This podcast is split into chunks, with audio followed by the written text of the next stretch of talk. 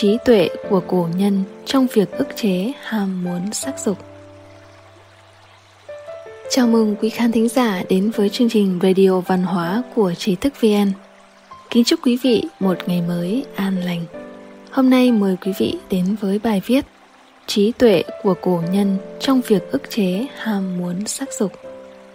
Người xưa có câu Ẩm thực nam nữ, nhân chi đại dục tồn yên Nghĩa là việc ăn uống, chuyện nam nữ là ham muốn dục vọng lớn trong quá trình sinh tồn của loài người. Do vậy, tiết chế dục vọng ăn uống và ức chế ham muốn sắc dục là bản lĩnh cần có nhất của bậc thánh hiền từ xưa tới nay. Đạo gia rằng rằng có thể giảm thiểu từ bỏ dục vọng thì chính là đạo dưỡng sinh, tuổi thọ sẽ được kéo dài.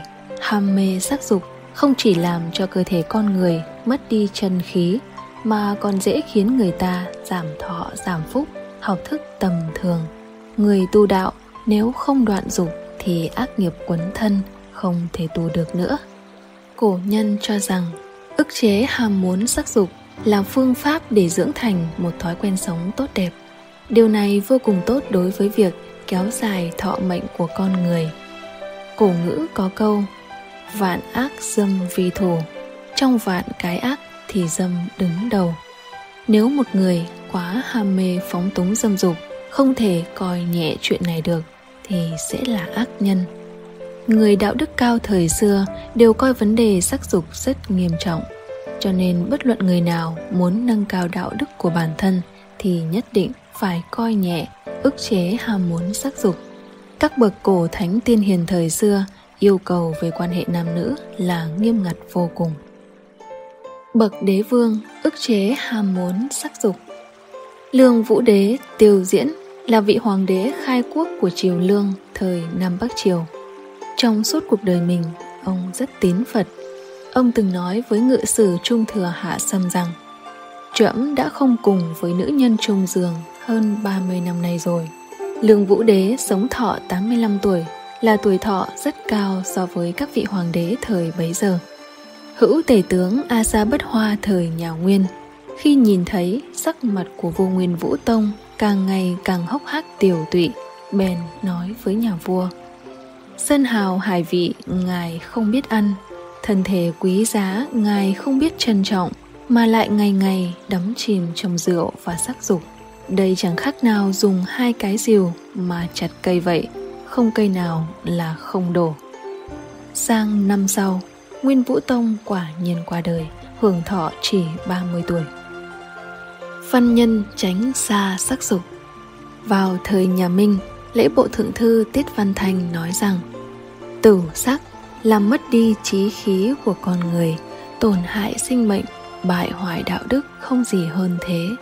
Người dung tục còn cho đó là hạnh phúc, duy chỉ có thanh tâm quả dục thì khí bình thân thư thái đó mới là hạnh phúc. Triết học gia thời bắc tống trình di từng nói, một khi tâm dục vọng nổi lên, thì lập tức nghĩ đến lễ nghĩa, làm quy phạm khắc chế.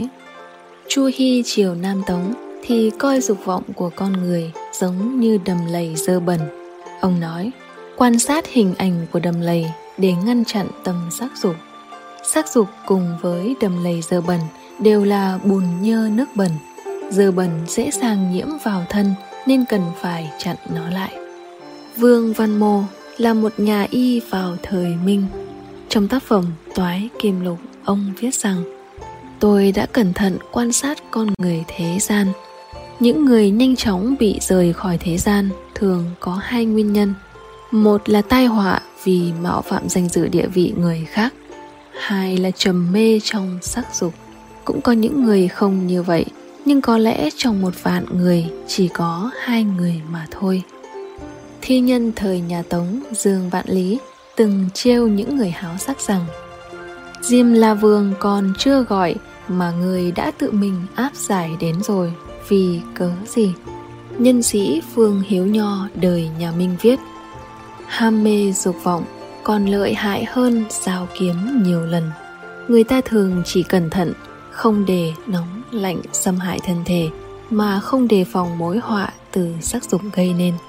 Một trong những học giả người Tống là Trình Môn Tứ đã nói, Ta đoạn tuyệt sắc dục đã 20 năm rồi. Một người nhất định phải rèn luyện thân thể mạnh mẽ, thuần tịnh mới có thể gánh vác trọng trách lớn. Do vậy, cần đoạn tuyệt sắc dục. Người tu hành giới sắc dục. Trong năm đại giới mà Phật Thích Ca Mâu Ni giảng cũng có giới tà dâm. Vì vậy những người tu hành nhà Phật thời xưa coi vấn đề giới cấm đoạn tuyệt sắc dục là vô cùng quan trọng.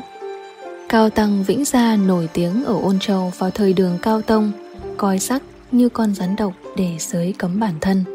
Ông đã từng nói rằng, người thông minh xem nó như con rắn độc, tha rằng ở cạnh con rắn độc cũng nhất định không gần nữ sắc. Đạo nhân Thượng Dương Tử Triều Nguyên nói, dâm dục là đứng đầu trong rất nhiều ác nghiệp. Điều đầu tiên người tu hành cần bỏ chính là dâm dục.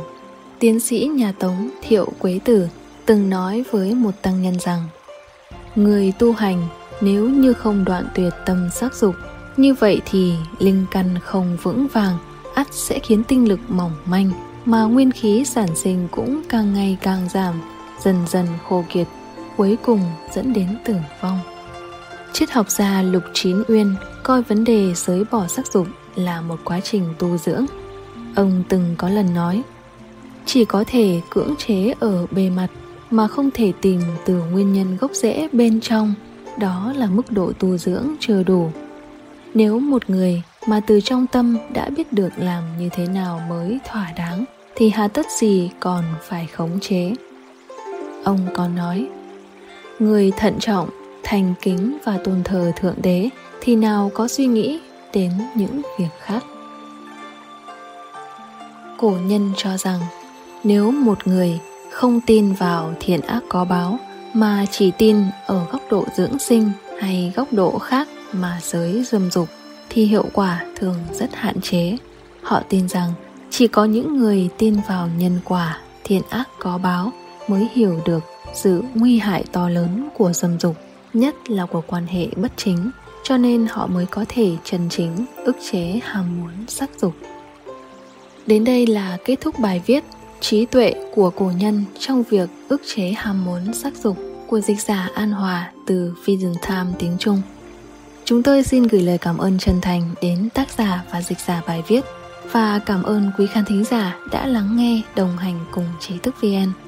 Kính mời quý vị bấm subscribe kênh và bấm chuông để nhận được video mới nhất của chúng tôi. Xin chào và hẹn gặp lại quý vị trong các chương trình tiếp theo.